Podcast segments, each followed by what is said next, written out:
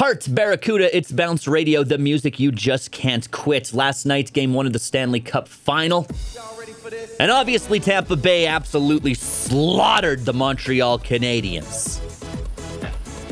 But it did finally figure out for me who I want to see win the Stanley Cup. Here's the thing I said it last week. Montreal Canadiens versus Tampa Bay Lightning as a Flames fan, probably the final I would want to see the least. Reason being, like all Canadian hockey fans that aren't fans of the Habs, I don't want to see them win. That fan base will be insufferable if they're both the last Canadian team to win the cup and also the first to win the cup after decades of it living down in the States. I don't want to deal with that insufferability. However, as a Flames fan, I've obviously got long bitterness aimed towards the cup stealing Tampa Bay Lightning. Why would I want to see them win another cup? This is why. Tampa Bay is cheating again. Everybody knows it.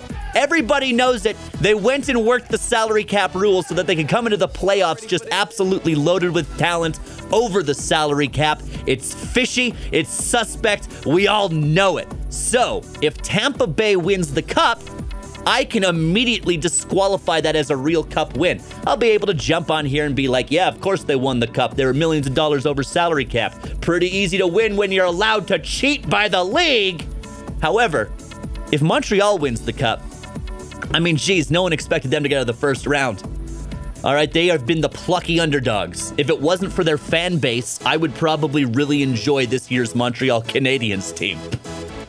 So if Montreal wins, it's going to be legit and the fans will be insufferable. If Tampa Bay wins, well, they're a Florida team. How many fans do they actually have? Also, the rest of the league can be like, yeah, didn't count though, did it? Bounce Radio.